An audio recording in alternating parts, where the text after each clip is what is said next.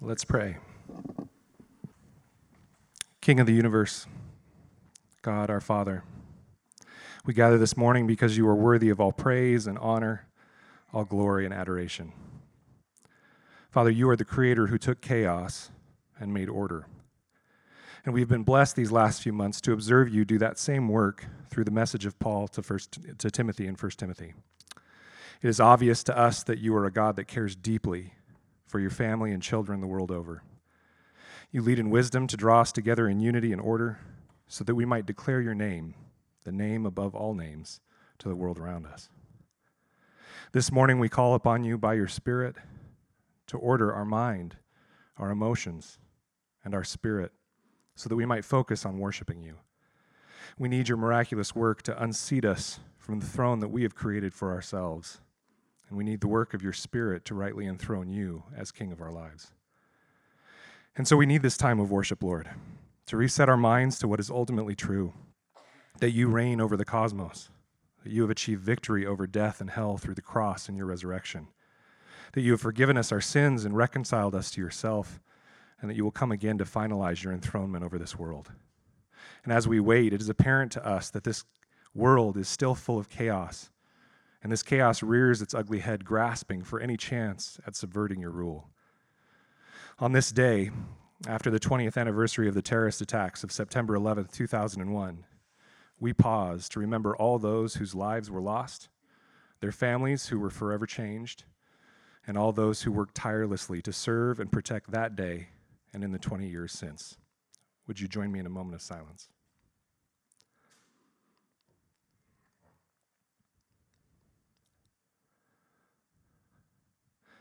Father, we also need this time of worship and adoration to remind us that this same chaos and evil that operates around us also works within us as our old fleshly selves fight against the fullness of your sovereign reign in our lives. Please forgive us. Forgive us for where we have desired chaos in opposition to your good order. Thank you for your ongoing work of sanctification to cleanse us and renew our minds and hearts and be formed into your image. We pray that in some way, shape, or form, you might similarly grab hold of the hearts of our national, state, and local leaders. We pray that you would do your will in their lives and in their governance, so that they might be broken of any pride or hubris that causes them to lead against you. And we pray instead that you would humble them to govern in your good order. This morning, we also pray for our brothers and sisters in Burkina Faso as they wrestle against famine and drought beyond what we can imagine, even in our drought stricken region. We thank you for your provision to us that we might co labor in the gospel with them and we pray that the resources we have provided might be stretched to help the most vulnerable among them. We pray for the pastors ministering in those hard circumstances, that you would give them peace, comfort, provision, and perseverance in their trials. We also pray again for our leaders as they make decisions about working within the wildfires that continue to scorch the West. We especially pray protection for those affected by the Cougar Peak fire. We ask for protection for the many firefighters that are in the midst, and if possible, for rain to assist their fight. We pray for the many people displaced or in danger of losing their homes, and we pray that these fires, among the many disasters and trials facing our world right now, would humble us and bring us to our knees in prayer. We continue to pray for our healthcare workers, Lord, that you would give them protection, endurance, and wisdom as they deal with COVID. We pray again this week for endurance for the many educators, administrators, and students themselves who are having to adjust in their school year to deal with COVID restrictions. We pray that you would bring an end to the sickness, death, and division that has been brought with COVID.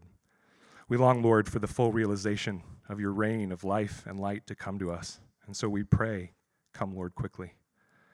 And finally, Lord, we pray for our brother, our elder and pastor, Ryan, as he steps into your pulpit and unpacks your word, the word that you gave to Paul to give to Timothy to give to the church. Please give him your words. Please open our hearts to hear your word as you intended it as he brings to us the truth and balance of honoring authority and holding authority accountable, we take a moment to pray for the many churches in America, and especially in the Pacific Northwest, that are reeling from or recovering from damage done by unrepentant leaders.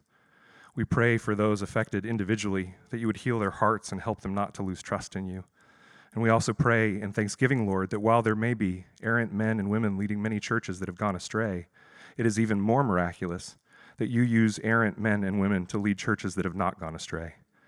Thank you for your spirit that dwells in them and hopefully dwells in us, and your word that guides them and your hand of authority over them.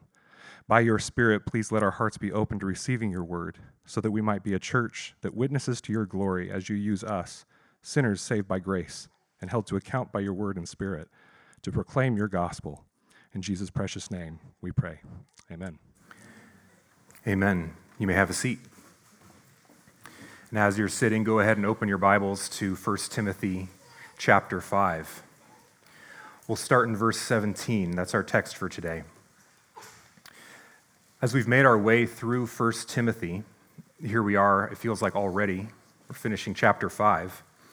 We've heard a lot about authority and the responsibility of church leadership in a well ordered church.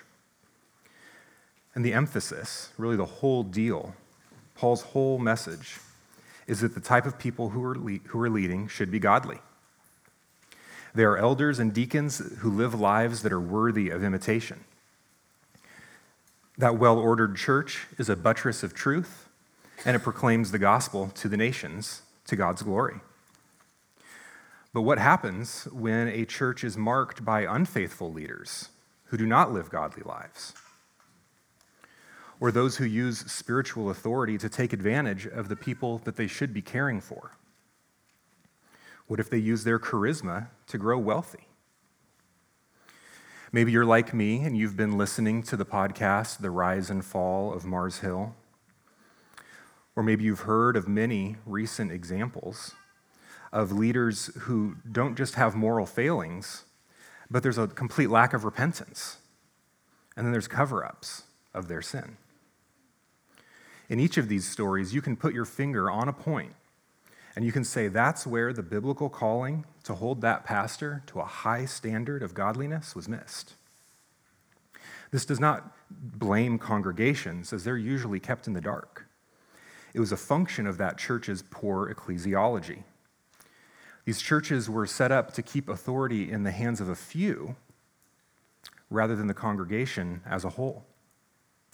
So, this is why we are very intentional about being Jesus ruled, elder led, a plurality of elders, and congregationally responsible. So, we're thankful for all of you who are taking ownership and helping us as leaders uh, lead the church.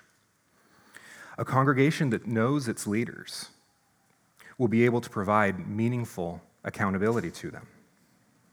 Without meaningful accountability, congregations will continue to follow pastors who are disqualified because they never hear about that pastor's sin. And that sin will poison a pastor's teaching and judgment.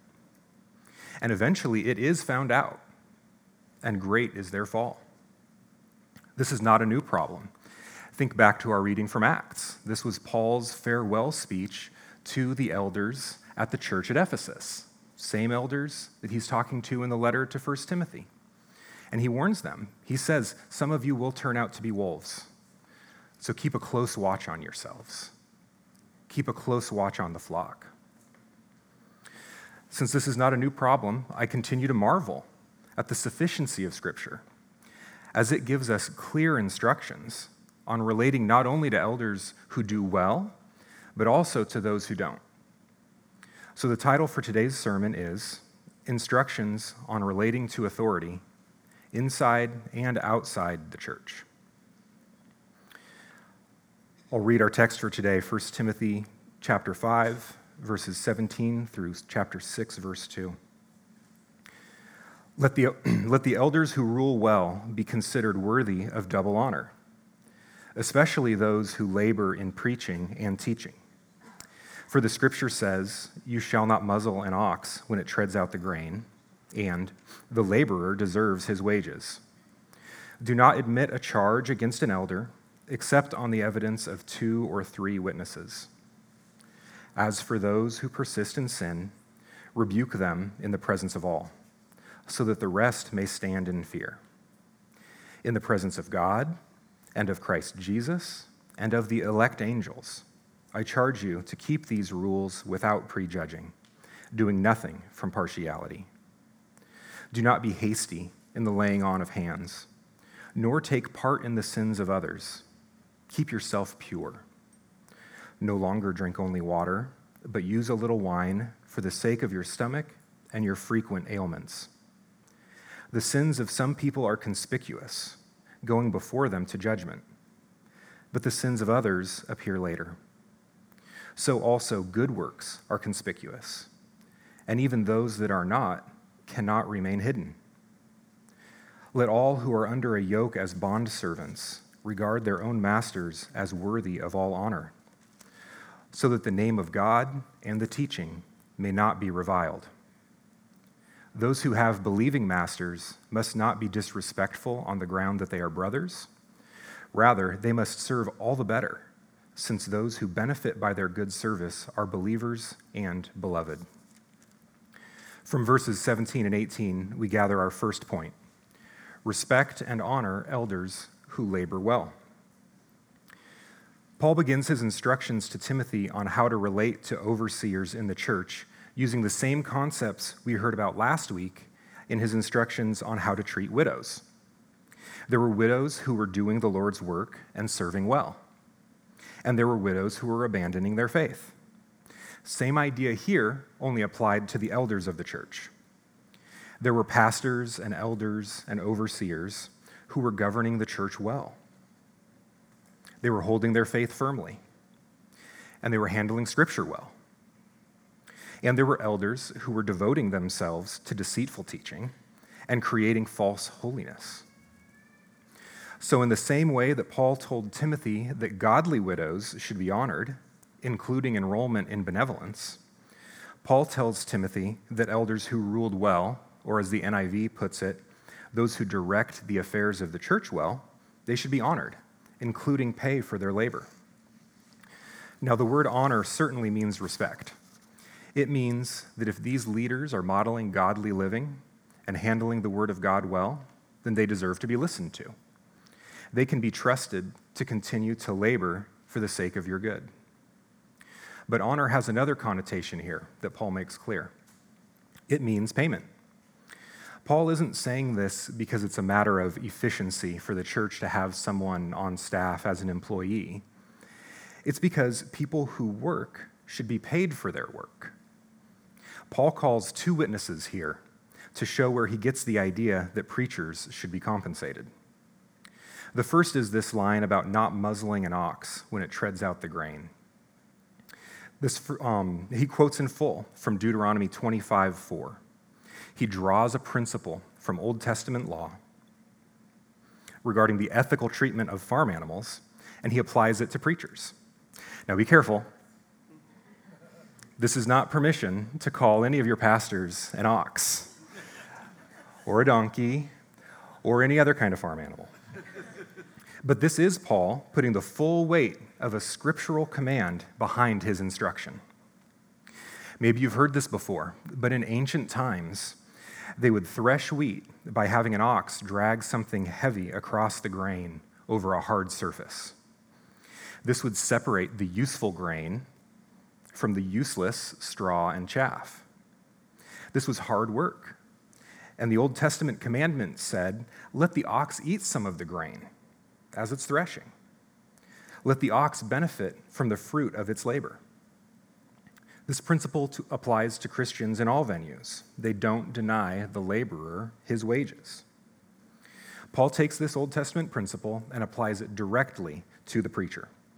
That double honor generous provision should be shared with the pastor who does the hard work of rightly dividing Scripture. That work of separating good teaching that's in line with God's will from worldly, ideolo- worldly ideologies that go against God. That work of teaching week in and week out about the gospel of Jesus Christ.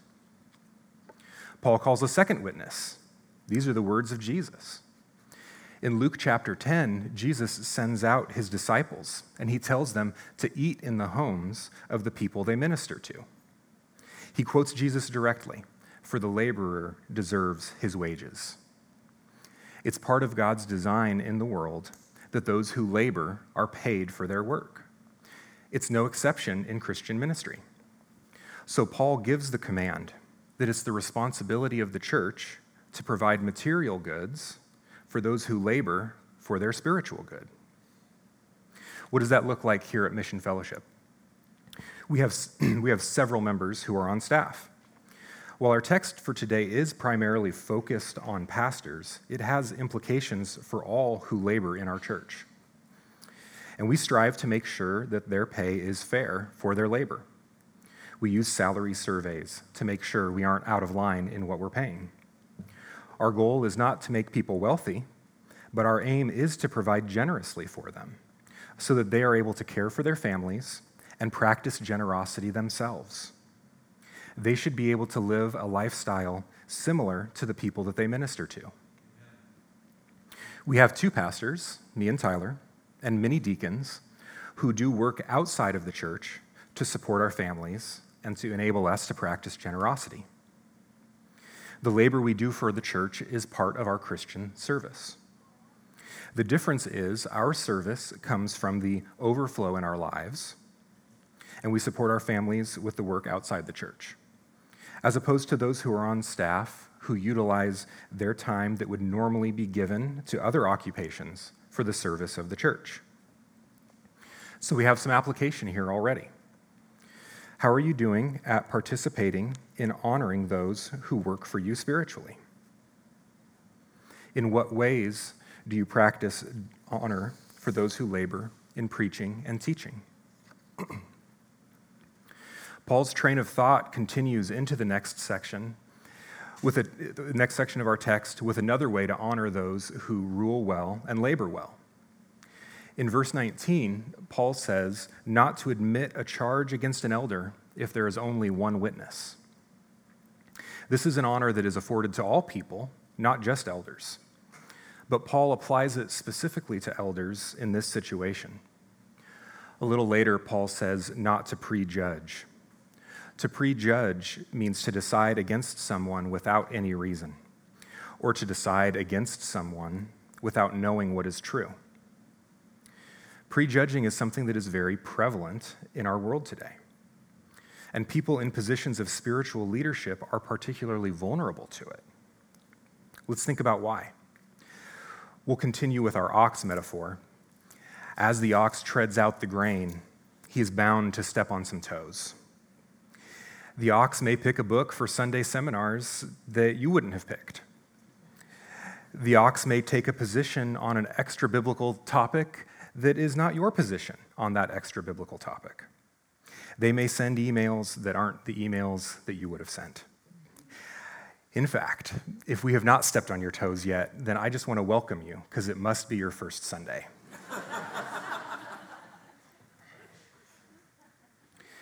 To labor in preaching and teaching is to praise what is praiseworthy and to condemn what must be condemned. For elders to rule well means standing between you and your idols and pointing you to godliness. This is not the most efficient way to make friends.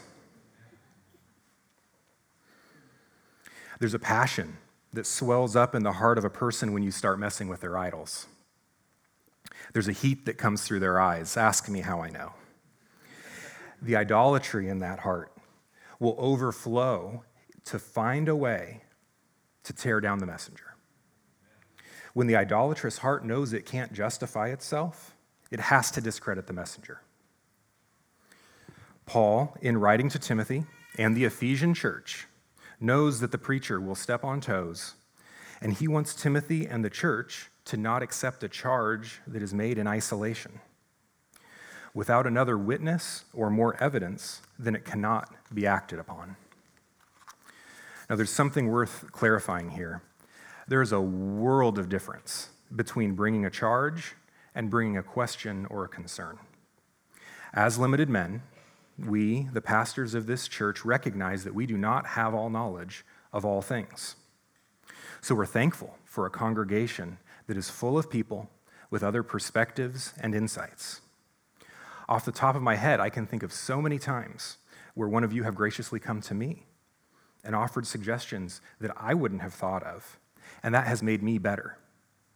It's made us better as pastors at the way we direct the affairs of this church and labor in preaching and teaching.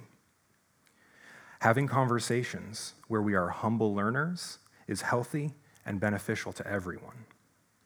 So none of this should discourage anyone from coming to us with questions. This should encourage you to practice your congregational responsibility, but without prejudging. But what if those concerns or questions bring up evidence for valid charges against a church leader? I'm glad I asked. Paul continues. Paul continues in his argument, and it brings us to our second point. Do not be partial or hasty in honor and discipline. Like compensating preachers, Paul isn't making things up here as he seeks to set the Ephesian church in good order. He draws again from the book of Deuteronomy for wisdom here. We'll turn there. Let's go to Deuteronomy 19.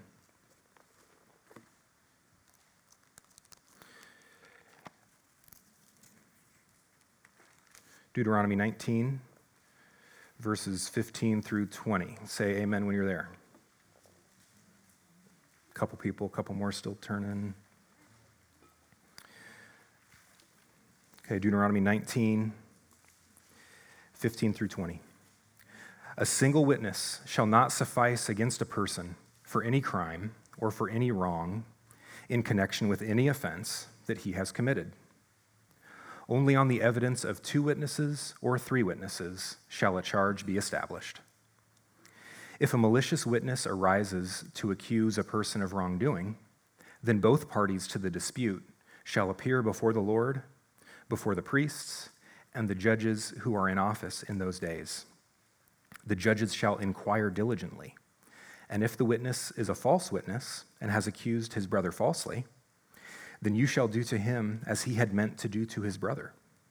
So you shall purge the evil from your midst. And the rest shall hear and fear, and shall never again commit any such evil among you. That last part explains the reasoning for this law. Why are we doing all this? To purge the evil from your midst, so that the rest shall hear and fear and never again commit any such evil among you. God has cared about the godly behavior of his people from the very beginning. See how Paul continues to see fit to take God's law as delivered to ancient Israel and apply the principles that are behind them to the contemporary situation? This text in Deuteronomy is the same as our text in 1 Timothy. Go ahead and go back there now. I'll ask the question again What do we do if an elder is unrepentant in their sin? We've got 1 Timothy 5:20. As for those who persist in sin, rebuke them in the presence of all, so that the rest may stand in fear. Verified charges plus no repentance equals church discipline. The church is not to be partial in its application of church discipline. The same steps apply to every congregant and leader. It's worth a refresher. Matthew 18, Jesus tells us if your brother sins against you, go to them, tell them about it. If they repent, you've won your brother or sister back.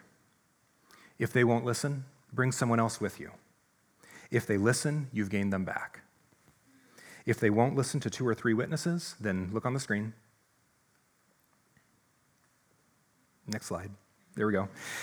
If he doesn't listen, if he refuses to listen to them, tell it to the church. And if he refuses to listen even to the church, let him be to you as a Gentile and a tax collector. The aim of the escalating steps of church discipline is restoration of relationship. What's at risk in it is being excluded from the people of God. It's a foreshadowing of what's to come at the end of time if there is no repentance. This is why Paul and Moses both say the rest will fear. It's not the fear of embarrassment, that's a fear of man that hinders the transparency that's necessary in our lives for transformation. Fear of man is a pride that wants to be admired by others. The fear that Paul is talking about here is a fear of God, a fear that says, that could be me. I could go down that road and be found outside of Christ. I could miss his eternal rest. That's godly fear, that we're reminded of when we see someone who has persisted in sin and then is given over to it. This is what marks you as a child of God when you confess you are a sinner and you repent. When you know God's mercy, you can confess sin to one another because you know that's what keeps you close to Him and to His people. To be afraid of being known as a sinner is a pride that keeps you from Him and His people. Lord, have mercy on us that we would not be given over to our pride. This is the heart of the gospel to confess your need for a Savior, to ransom you from death. Jesus has ransomed you from an eternal death. So, by confessing your need, by turning away from a life lived for the things of the world and following the will of God, you will live forever with Him and with His people. If this is new to you, or even if it isn't, and you want to know more, or you want to know how to act on what you know, find me or one of the other pastors after the service. We'd love the chance to answer your questions about what does it, what does it mean to confess not only your need for a Savior, but to confess that Jesus is your Lord.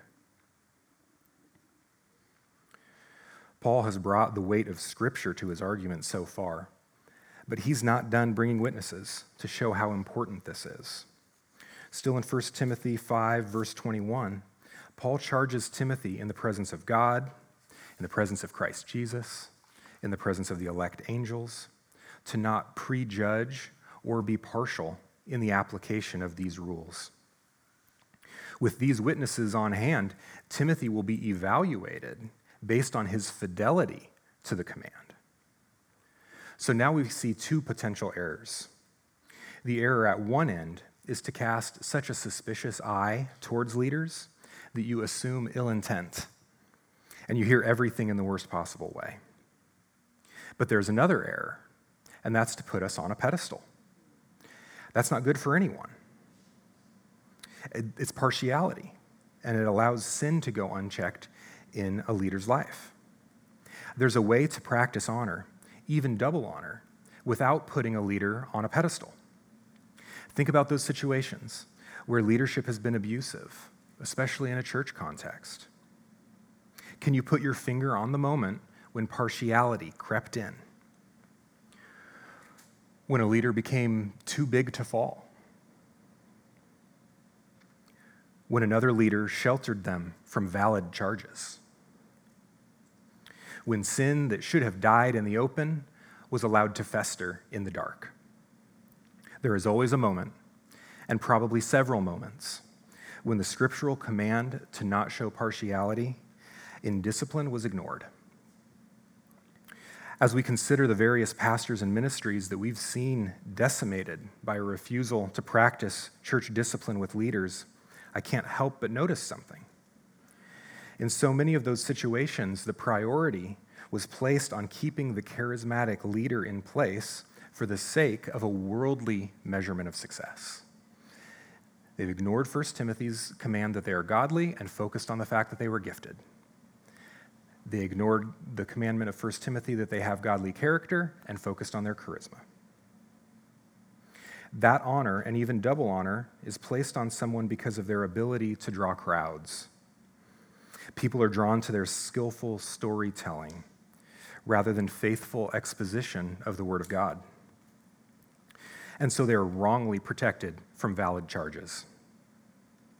This does nothing but harden the heart of the leader and set the people up for a fall. At the end of it, God's name and his character that should be proclaimed among the nations is instead defamed. When the church fails to rebuke sinners, no matter who the sinner is, it gives ammunition to the enemy to dismiss the gospel in people's minds. It gives them a reason to shelter themselves from God and his people rather than engage. You can see why Paul calls on such a powerful witness, such powerful witnesses, when he charges Timothy to not prejudge or be partial. God's glory is either going to be proclaimed or defamed. In addition to avoiding partiality in honor and discipline, Paul exhorts Timothy and the whole Ephesian church to not be hasty in appointing new leaders. Let's reread verses 22 through 25. Do not be hasty in the laying on of hands, nor take part in the sins of others. Keep yourself pure. No longer drink only water, but use a little wine for the sake of your stomach and your frequent ailments. The sins of some people are conspicuous, going before them to judgment, but the sins of others appear later. So also good works are conspicuous, and even those that are not cannot remain hidden.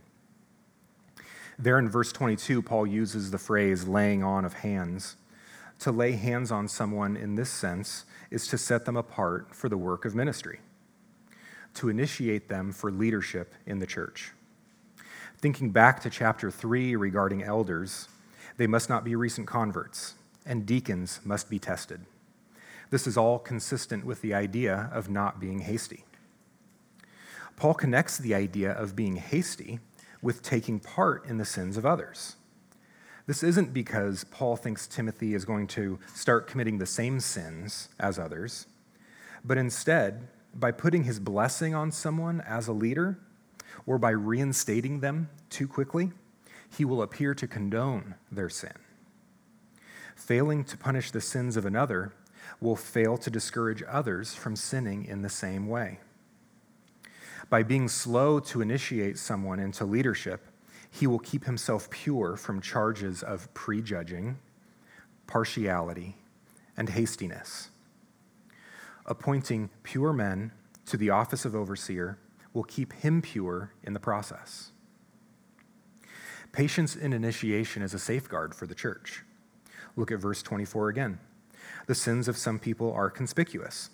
And conspicuous is a great word, but if you're like me, you need to replace it with obvious or apparent as you read it in your head. The sins of some people are obvious. You see them, and you know this person is not fit to be an overseer in God's church. But others have sin that isn't so obvious. Time and the fruit of their life will make it apparent. The context of this verse requires that the judgment actually be the judgment of Timothy and the church. But the church's judgment of the person's sin is just the precursor, the foreshadowing of a judgment of the person's sin that awaits them in eternity if they don't repent. A charismatic person who is skilled at hiding their sin will appear at first to be fit for leadership, but time and the fruit of their life will make their sin apparent. Think back to those situations where the spiritual leaders have used their positions in, in an abusive way. Eventually, they got found out. God is set on his church being pure. What is hidden will be revealed. Partiality simply delays what Scripture promises. But in the process, God's glory gets obscured. There's another reason for being patient in putting someone in a leadership position is they may have certain sins that need to be worked out. Otherwise, they're set up for failure. A person who has potential and a sincere heart and an idol in tow needs that idol to die before they're ready to serve rather than be served. Once that idol is worked out, some maturity sets in, that person is ready to be used by God.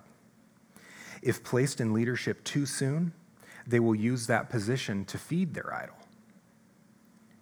The inverse of verse 24 is also true, as shown in verse 25. If it isn't apparent right away, then time and the fruit of the life of the godly person will become obvious. This patience in appointment of elders is for the protection of the church and its witness to the world. The church needs to hear this over and over again the godliness of its leaders is paramount. This is not an expectation of sinlessness, but that they should have godly character and that when they do sin, they repent. They point at sin and they call it sin. They don't cover it up, they don't excuse it. This is what a disciple does. And where the leaders go, the people will follow. For those of you who aspire to be an overseer or are thinking about aspiring, there's something for you here too. Have patience. As godly character grows and develops in you, your fitness for service will become obvious. Ministry, like the rest of Christian discipleship, is about endurance in the faith, through conflicts, through tough things, not spiritual ecstasies and quick success. So have patience in growth and in your examination. God is preparing you as you wait. Sandwiched between Paul's exhortation to avoid being hasty, we have a parenthetical statement to Timothy about his physical health. Now, it's possible that Timothy was avoiding wine for ascetic reasons, following a teaching that there was greater godliness in abstaining, like we see in chapter 4, verse 3, but we don't know that. This verse is, of course, not permission for drunkenness. That is clearly condemned by God. What we do know is that wine was prescribed in the first century medicinally as a tonic, especially for indigestion. In this, we see Paul's compassionate and personal relationship with Timothy. In the midst of pressing that severe importance of appointing the right men to church leadership, Paul can't help but care for Timothy, who's suffering from frequent illness. And for a reason unknown to us, he's refusing what was basic medical care at the time. Timothy was bearing a lot of weight in his role, and Paul was looking to care for him in it. Ruling as an elder is laboring, and when it's done right, it's not insulated from the troubles of the world. So I speak for the other pastors when I say thank you to all of you who show such loving care to us and our families. So many of you already get this idea of showing honor without putting us on a pedestal. It's that kind of relationship between the church and its leaders that not only make this sustainable, but most importantly, it brings God glory in our relationships. At this point, Paul continues his instructions on relating to authority, and he moves to authority outside of the church. Let's reread chapter 6, verses 1 and 2, just to remind ourselves. Let all who are under a yoke as bondservants regard their own masters as worthy of all honor, so that the name of God and the teaching may not be reviled. Those who have believing masters must not be disrespectful on the ground that they are brothers. Rather, they must serve all the better, since those who benefit by their good service are believers and beloved. Here, Paul speaks directly to a group inside the church who are bondservants or slaves outside the church. Now, since we live in 21st century North America, when we think of slavery, we think of race based, dehumanizing ownership of a fellow image bearer type of slavery. Let's be clear that practice was, is, and always has been unbiblical and falling far short of God's will. Turn back. I want all, all eyes on this, this passage. Turn back just a couple pages to 1 Timothy 1. 1 Timothy 1, verses 8 through 11. This is the same letter that we're still reading today. Now we know that the law is good if one uses it lawfully, understanding this that the law is not laid down for the just, but for the lawless and disobedient, for the ungodly and sinners, for the unholy and profane, for those who strike their fathers and mothers, for murderers, the sexually immoral, men who practice homosexuality, enslavers, liars, perjurers, and whatever else is contrary to sound doctrine, in accordance with the gospel of the glory of the blessed God with which I have been entrusted.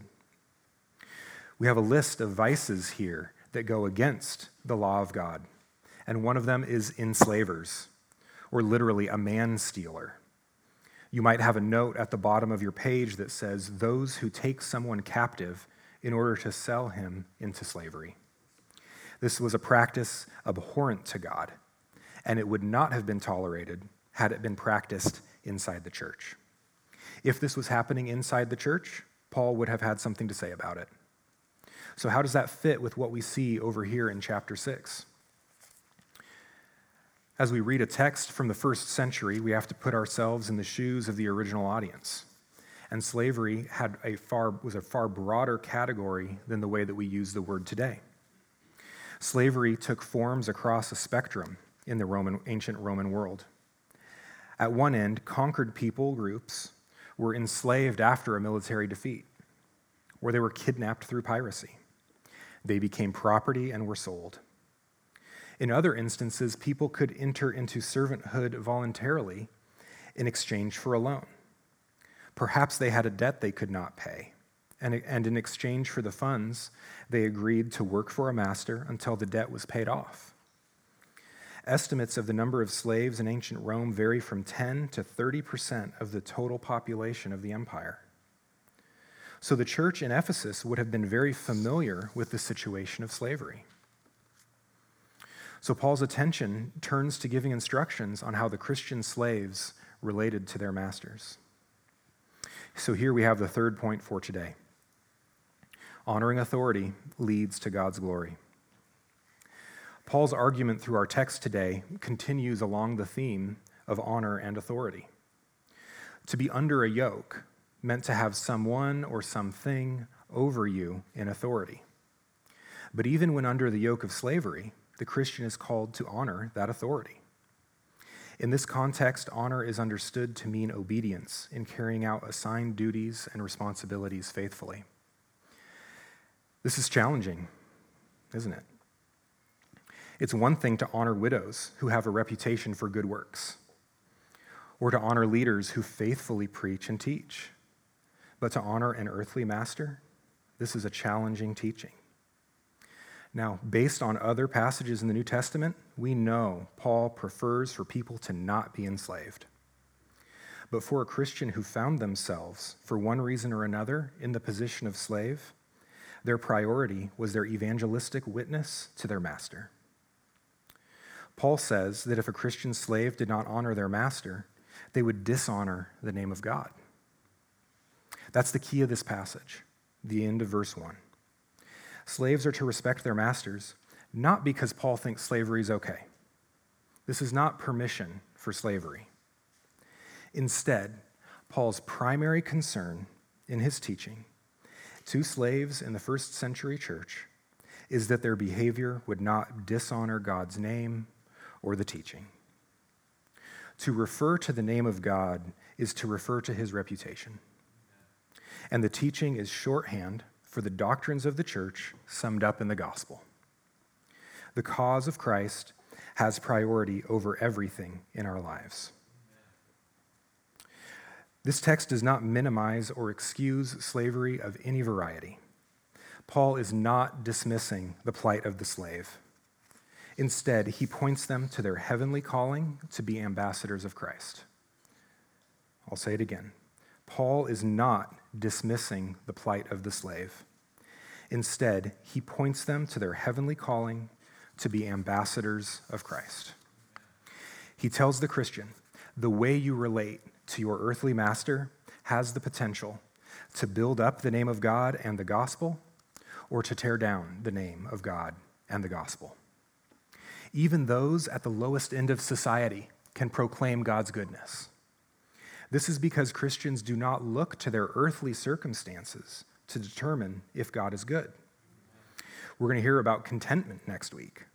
Contentment in this life is essential if we're going to be able to set our hearts on glorifying God no matter our circumstances. But this is what Paul is teaching these first century Christians. And we would do well to apply this to all of our actions. We too should be primarily concerned with the glory of God's name and the teaching of the gospel. The cause of Christ has our priority. Verse 2 here says something that shows how Paul teaches that our relationships in Christ transcend earthly relationships. Our social relationships are secondary to our unity in Christ. How else could he call the slave's work good service? The same phrase is translated elsewhere as a good deed. Some commentators translate it as acts of kindness. This is the service of a brother or sister in Christ, not of a slave. This shows the equality of the slave and the master in Christ, who will one day meet the same impartial, divine master. While there were societal differences, they shared communion in the same faith. The result of that shared communion should not result in disrespect. Apparently, this was a problem in the church at Ephesus. Instead, Paul instructs that good service is an act of kindness that's given to the fellow Christian for the sake of their good. Paul's teaching here lifts the eyes of the first century slave and, to, and our eyes to a true calling, truer than the, our position in this life. We carry God's name with us, and our actions proclaim his character. This is true regardless of our age, regardless of our education, regardless of our position in a family or in the church, or our employment. We don't look to our earthly circumstances to determine if God is good. We give honor where honor is due, respect where respect is due. We don't practice partiality, and we're patient in judgment. In all of this, we stand for truth in defense of God's reputation in the world. And when we do this faithfully, the church is put in good order and the gospel of Jesus Christ is honored. This leads us to our application of our text today. Number one, questions for yourselves. Do you participate in honoring those who labor in preaching and teaching? I talk about this in all of our congregational meetings and any other chance that I get. The way that we use the money that God has given us is part of our discipleship. If you need help getting your finances in line with your discipleship, I or one of the many other members who are skilled in personal finance would love to help you. Our goal is for everyone in the church to be able to participate generously and cheerfully in providing for those who labor for the sake of the church. Secondly, do you participate in keeping the church holy? One of the ways that you can participate is by knowing the leaders of the church. By getting to know us, you'll help us develop into the leaders that God wants us to be. You'll help us stay on God's path. You do this by practicing those steps of church discipline. Remember, church discipline is not only the final step where it goes before the whole congregation, it starts by keeping short accounts with one another, including leaders. Another application point Do you assume good intent in your leaders, or are you hasty in judgment? Like I said earlier, there's a great temptation in the world to assume bad intentions on the part of authority. And I understand that temptation with how many times we hear about authority using influence in abusive ways. But Scripture calls us to examine the fruit of our leaders.